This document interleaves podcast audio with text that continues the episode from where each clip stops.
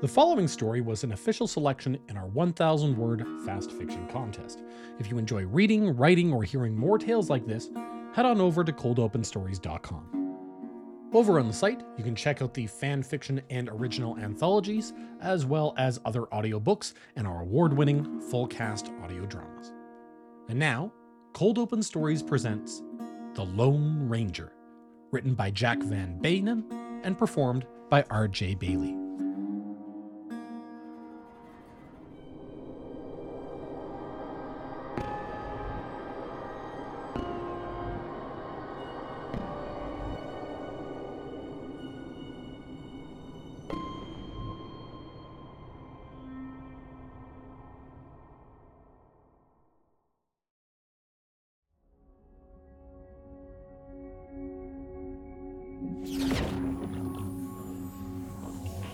If the Marshal had still had lips, the top one would have curled in disgust when he saw the shuttle dropping from the stratosphere. But his lips were long gone, along with a whole load of other shit no sane person really needed, so he contented himself with vocalizing a kind of sigh through the Vox grill occupying the site of his former mouth. He swung up onto the back of Ironside, his mechanical mount, and urged her forwards.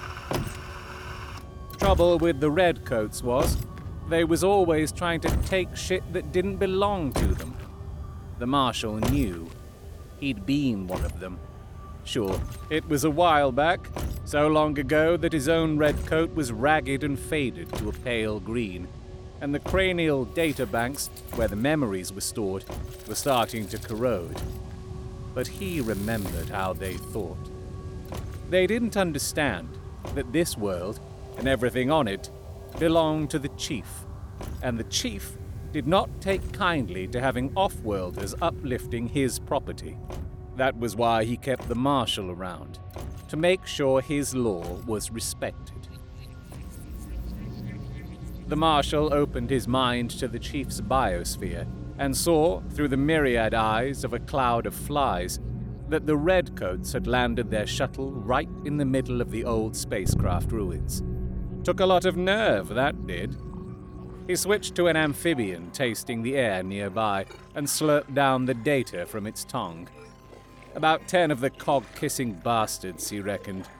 Ironside's four locomotors squelched in the mud and sloshed through the pools of stagnant water as she carried him closer to the interlopers. She had seen better days, had old Ironside. Rust covered her like a lichen, eating into her joints and plating, and she always seemed to be leaking some kind of foul smelling liquid. By all rights, she should have stopped functioning years back, but that was the thing about the chief's gifts. They were beyond understanding. All you could do was be grateful, maybe a little awed if that was your inclination. Heck, the Marshal himself probably should have stopped working by now. His own augmetics were gummed up with sludge and oxidization, his flesh parts bloated and putrefied, pus oozing through his body alongside the blood and oil. But he worked on. He reined in Ironside on the rim of the old impact crater and cranked his Vox unit up to maximum volume. Halt! In the name of the law! He thundered. The Skitarii working below him paused in their work and turned their optics on him. You are trespassing. If your cog worshipping asses ain't airborne in that shuttle in the next 30 seconds, you're going to face the consequences. The Marshal told them. The Redcoats were setting down their excavation gear and reaching for their rifles. Well, the Marshal didn't need to wait to find out what would happen next. He lifted his carbine, picked one of the Redcoats off, slid down off Ironside's back, and took cover behind her. She rocked a little as their shots hit her side plate. But not enough to spoil the Marshal's aim as he took out two more of them. Even now, the squad's Alpha would have calculated the optimal counterattack strategy and be broadcasting it to the rest of the unit. Sure enough, they scattered to find cover of their own among the half submerged shards of the spacecraft. The Marshal laid out another Skitarius, and then plunged down the side of the crater, going after the soldiers in cover. A shot from a galvanic rifle seared the socket where his right arm met the flesh of his shoulder, but he barely felt it. Another reason to be grateful for the chief's gifts, Come on, you cock-kissing sons of bitches! he vocalized. He had dealt with another three of them, his own shots finding their mark while he shrugged off theirs, and was turning on the remaining three when his limbs were seized by a sudden paralysis. The marshal tried unsuccessfully to move, his mind scrambling to figure out what had happened. The answer presented itself as a red robed figure descended from the hold of the red coat shuttle, holding a short staff tipped with a kind of spiked iron ball. A Magos.